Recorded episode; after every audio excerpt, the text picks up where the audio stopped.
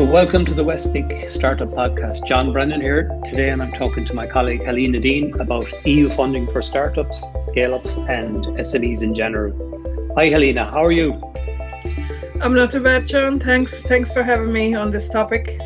No problem. We've been planning this for a while, so it's good to finally put put, put some shape on it. So, listen, Helena. Helena, there's there's a myriad of EU funds available for startups, scale ups, and SMEs. And, and really, we could devote hours to a discussion on the range of funds available. But what, what I'd like to discuss uh, today and focus on with you is the funding which is directly channeled towards companies, startup companies, and scale ups um, across the EU. Could you give our listeners an overview of some of the main EU funding programs available? Certainly, John. So, as, as, as you mentioned, this is a very uh, complex landscape, and there are indeed very many opportunities in which an SME or indeed a startup can participate. But in terms of the most, uh, I suppose, attainable and often most relevant funding opportunities, these are in the area of uh, research, development, and innovation in, in, in general.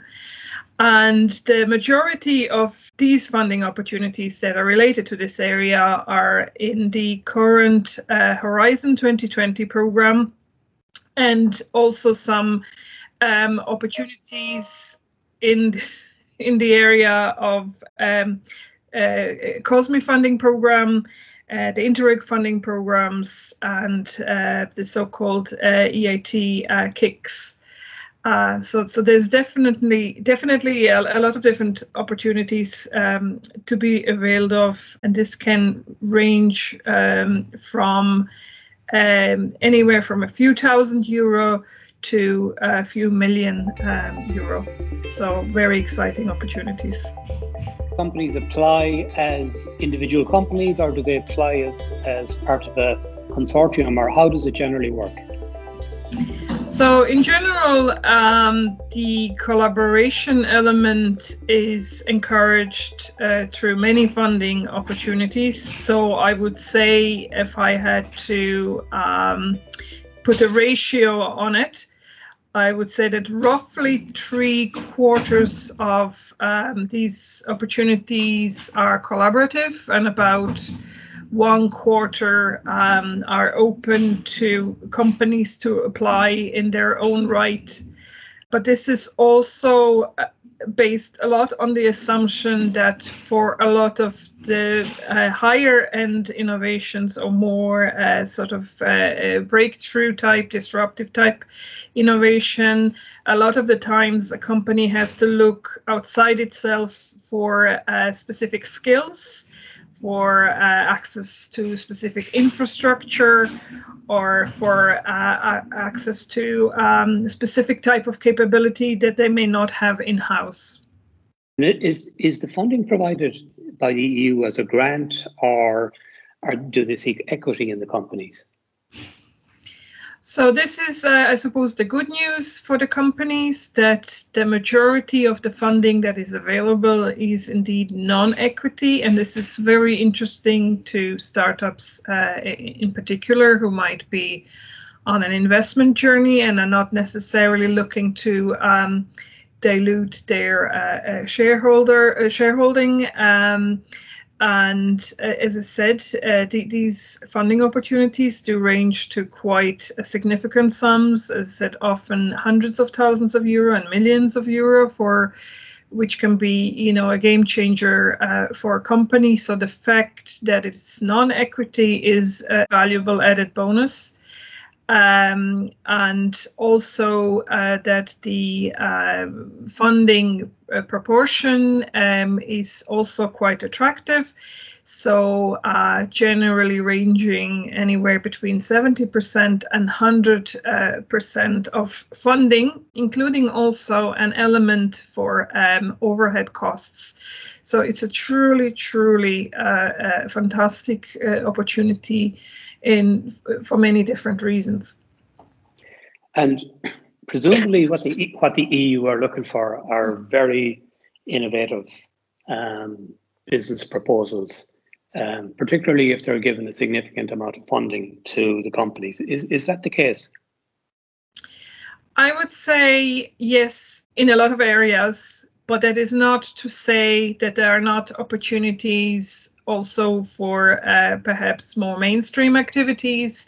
There is really such a rich range and variety of programs out there so some are looking at perhaps more traditional sectors, so tourism, for example, and some are looking at very high, um, highly science-orientated type projects, you know, um, and and things like smart and advanced manufacturing and digital. But there is, I believe, something for everyone, and it's just a case of um, navigating the funding landscape. Um, effectively. And it is a very because as, I said, there are so many opportunities and the, the, which are very attractive from the funding point of view as far as grants go, that obviously it is very competitive. Okay, and one of the things, um, one of the concepts that the EU use in the, in the context of funding is is this concept called TRL, which is the technology readiness level. Can you explain what that means and how it applies to companies? So yes, the TRL ladder is very um, significant feature of, of a lot of funds. So the stage of technological readiness that you are at will determine which funding opportunities you may be eligible for. And the it starts with TRL zero, which is generally meant to be the ideation stage, or you're at an idea stage. So that means you have not started yet with the technology development to TRL nine, which is the um, commercialization stage or market ready stage. So um, that in between you have your your basic uh, fundamental research and development, prototype development around TRL five and six, and then sort of the refinement uh, and validation of operational systems that then um, leads up to being market ready. And it is very uh, important to distinguish this because uh, the earlier the stage, the higher the percentage of funding. So the earlier TRLs, up to generally TRL 4 or 5, are funded up to 100%. And then the more mature technologies are generally funded at a level of uh, 70%. Uh, and there are some uh, nuances here depending on the type of funding uh, instrument, but this is sort of a rule of thumb in Horizon 2020. Okay, and so just to tease this out a little bit more, say some of the companies that we work with in WestBIC who might be quite close to the market, they need to do a little bit of you know additional product development type work, um, market readiness type work. Typically, what TRL level would they be at? So if, if they already developed a technology to the level of a minimum viable product, which is a terminology that, that we often use, then that would generally be at the prototype stage, so TRL 6 and possibly uh, 7. So the important, obviously, thing to note is how do you I know if I'm a TRL nine? If if you are generally if you are already making sales and you know you're um, actively marketing the product, then you are after TRL nine. So ge- generally, then you would not fall into um, the realm of research, development, innovation grants, although there may be some certain funds, for example, for internationalization, that uh, might be applicable. So, as I say, it's like going into an ice cream shop and there's thousands flavors of ice cream. so, there's truly something for everybody at every stage. But I would just say the the the widest realm of opportunities is for RDI. So um, for for that stage of, of development, so generally between I would say five and, and seven, this is where the biggest bulk of funding is. Okay, and you know in terms of success rates, I know I know this is a difficult question to ask or to answer because there are so many programs, but what's the general uh, success rate with EU funding applications? So I suppose it's not a surprise that, that a lot of companies feel most comfortable applying for funding where they are single, uh, what we call single beneficiaries or single um, single applicant. And those tend to be uh, most oversubscribed. And the um, a good example here is the EIC Accelerator, or the formerly known as SME Instrument, mm-hmm. where through the years, because we have to bear in mind Horizon 2020 has been running for seven years now, um, and with with uh, obviously with increased awareness, uh, has become more and more competitive especially through the um, attractive funding criteria, which I spoke about, so that the success rate there is now has deteriorated over the years and is now uh, below 1%. Wow. Um, so that is extremely, extremely competitive. On the other hand, there are some uh, type of uh, other funds that perhaps are more uh, specific to certain industries or certain technologies where um, the funding uh, success rate can uh, be as, as high as 20%. So okay. it really depends on the on the single uh, funding opportunity that you are targeting. Yeah, and just just to sort of come back to that EIC accelerator program, as you said, it was formerly known as the SME instrument. What type of companies is that most suitable for? Is it the very innovative, disruptive types, startup, scale up, or SME, or what type of companies is that aimed at? Yes, absolutely. So the EIC Accelerator is um, an ambition by, by the European Commission to identify and finance the most promising companies and technologies. So looking at uh, maximum impact. So they are definitely looking at companies that are able to grow quickly, that are able uh, to create a lot of economic impact in Europe. So that means creation of jobs, that means uh, contribution to uh, GDP, that are, you know, born global, that have a global outlook, that uh, are extremely ambitious, and uh, this is usually then based on a breakthrough uh, or radical disruptive innovation proposition, which can be in any sector. So it's completely uh, bottom up. And to put this in the Irish context, so um, if, if you're a startup uh, looking to perhaps apply for this particular instrument, uh, you would be at least post HPSU company.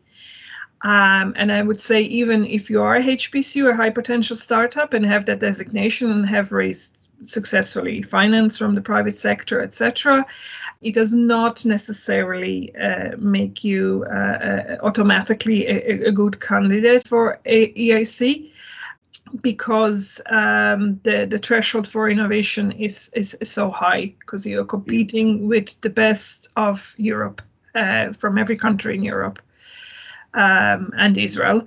So um, it is ultra ultra competitive, and and really just the top ten percent find themselves uh, successful at this funding. Yeah, and I know, for example, that you have worked with companies who have applied a number of times, maybe three and four times through the EIC um, accelerator program. And, and I'm just wondering, you know, what sort of turns an unsuccessful application into a successful one, maybe after the third or fourth application? There, there is, I suppose, uh, an honest answer would be that there can be an element of luck.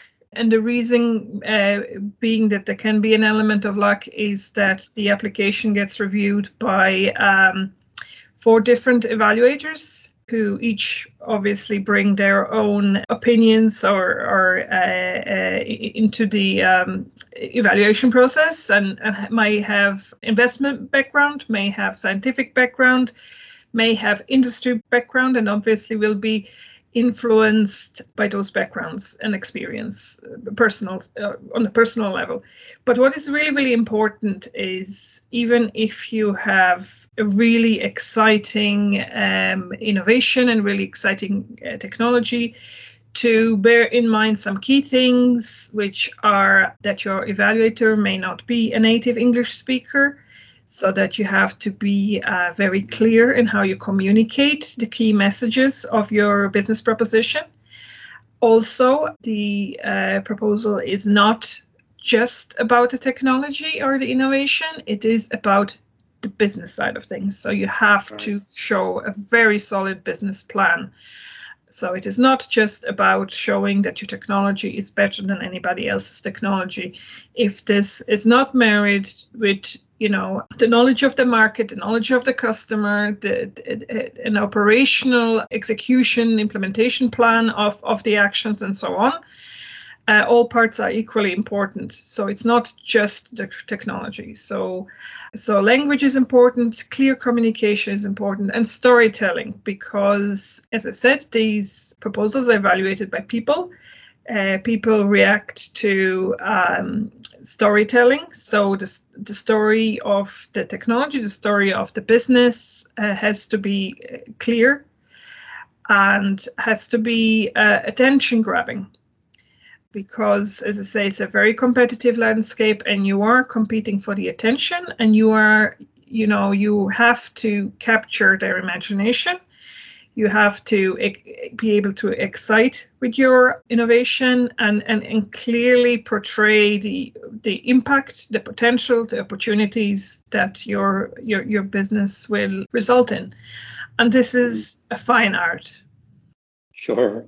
And I'm just also thinking, I, I, presume the you can get access to the evaluator's feedback from, say, after your first application, and presumably that would help then with, with a follow-up application. Is that the way it works? The answer here is yes and no you do get uh, what they call an ESR sheet, uh, sorry, evaluation score sheet uh, or report, sorry, um, that gives some indication of uh, where the evaluators felt that you know you might improve things. But these are numerical scores, so there is no qualitative uh, feedback. So it is perhaps hard to pinpoint um, uh, exactly what what the deficiency may be.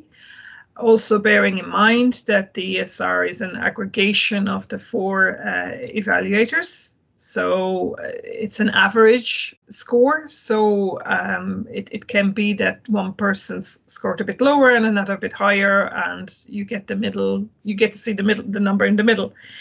So it is not an exact science, unfortunately, to determine. And sometimes it's just a numbers game. Sometimes it's just a case that they have received, for example, 50 really high quality proposals, but they can only fund 25. And it comes down to a fraction of a fraction of a point in terms of scoring and you know somebody's perception about you know what they have read so, as I said, there is a slight element of luck, and there is an art in trying to figure out what might be improved upon uh, next uh, submission to be invited to pitch. And th- this is, I suppose, a source of a lot, a lot of frustration and heartache. But uh, the companies that score above the threshold, uh, which is uh, 13 out of 15 uh, points, do receive um, a seal of excellence, which is meant to help them um, achieve funding perhaps in some other area or from some other source. But it's a testament to the high quality of proposal. So it's a mixture of art and science. A little bit, so yes. So listen, just moving on to some of the other uh, sources of funding. One of the other sources of funding is called Cascade funding. I love the names the EU come up with. But what is Cascade funding? So essentially, uh, under Horizon 2020, there are types of actions which are called coordination and support actions which consortia can apply for to run specific acceleration programs or to run specific funding programs around a chosen industry, a chosen technology, or a chosen challenge. So there is a lot of these type of projects around. So the reason is cascade funding is that Horizon 2020 gives funding to this uh, consortia, who then in turn launch open calls to invite startups and SMEs to apply for this funding. So it's indirect, it's not directly from the European Commission. There is an intermediary at play, and that's why it's Cascade. To say this is a very, yeah. very good uh, area of funding opportunities, um, which can also range from a few thousand euro to uh, several hundred thousand. It is usually also non equity. Um, and um, the nice, uh, I suppose, aspect of it that it often encourages um, uh, lower TRL stages. It encourages prototyping, experimentation, demonstration. Um, so it gives a little bit uh, more room um, outside the high end of innovation. It, it can look at, at uh, more incremental innovation. It could look at shorter projects. So EIC funding and some other funding are typically for projects lasting, you know, two to three years, whereas cascade funding is typically for projects that are, you know, a few months in duration. So this this can also be a very attractive element for companies who are looking at a shorter term project. So it sounds that the cascade funding is suitable for a wider range of companies, you know, maybe startups that are still developing the concept and might be still a little bit away from the market and and startups that maybe need to validate what they're doing a bit further. Is, is am I right in saying that? Yes. So what is uh, I suppose key about this type of funding is is the approach to risk. So this type of funding has much more of a risk taker approach in terms of the uh, sort of expectations that are laid on, on, on the companies applying. So the thresholds for eligibility are uh, not that demanding or specific. So, you know, in some grants, as, as many companies will know, you have to supply a lot of documentation and you know go a, a, long way to to proving that you have the financial and operational capacity for taking on the grant. And it's what we call cash for receipts. You know you spend money first and then you get the grant. Whereas this is much more of a risk taker approach. Often you get uh, at least a portion of the funds in advance before you commence your your project uh, and, and this is hugely uh, beneficial to companies who might uh, struggle with the traditional model of, of grant funding. Yeah really good to get the money up front or at least a portion of it. Just moving on again another source of funding which has become popular recently uh, is the funding available through the EIT programs EIT being the European Institute of Innovation and Health can you tell us about that source of funding and how that's broken up? And that's outside of Horizon 2020, I think. Am I right in saying that? Yes, so the calls are not run uh, uh, through the same systems or are not run in the same manners.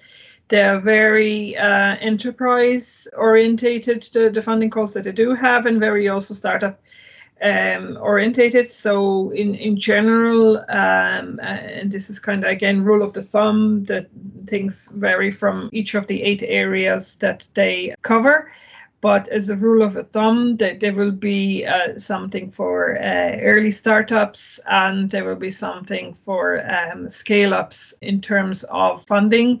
And this is usually a, a mixture of grant, uh, non equity funding, and equity opportunities. So, uh, specific investor uh, opportunities and acceleration programs nevertheless, it's an important, comp- I would say, call it a complementary source um, of uh, funding that is not perhaps as well understood or as well, um, you know, companies don't tap into it as much as you know that there's potential especially in Ireland because just the profile of of this type of funding is not um, as, as, as widely known but um, nevertheless, there is good understanding, I suppose, of the EIT health area here in, in west of Ireland because there is representation, mm-hmm. direct representation in Ireland of this EIT.